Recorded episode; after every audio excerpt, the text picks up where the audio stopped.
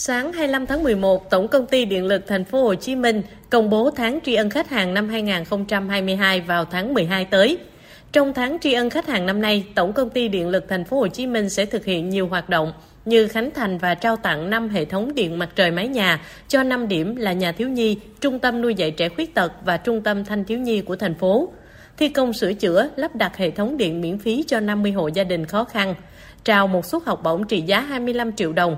họp mặt gặp gỡ, hỗ trợ thường niên đối với trẻ em mồ côi do cha mẹ nhiễm COVID-19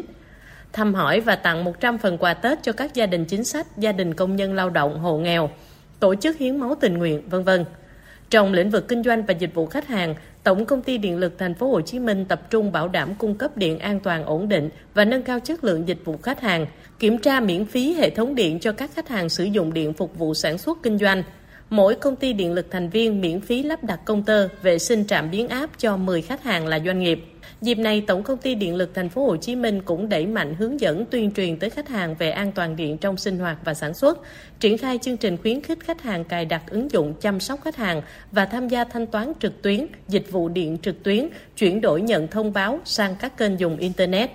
phối hợp cùng các địa phương cơ quan chức năng tuyên truyền kiểm tra về phòng chống cháy nổ do sử dụng điện, khảo sát tư vấn sử dụng điện an toàn trong các hộ gia đình, nhà ở kết hợp sản xuất kinh doanh.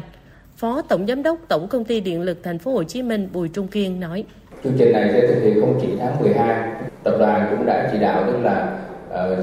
tháng 1 chúng ta sẽ có cái Tết Nguyên đán là cũng cận kề, vì vậy là cái thời gian sẽ kéo dài qua hết tháng 1 để mà à, để phục vụ khách hàng.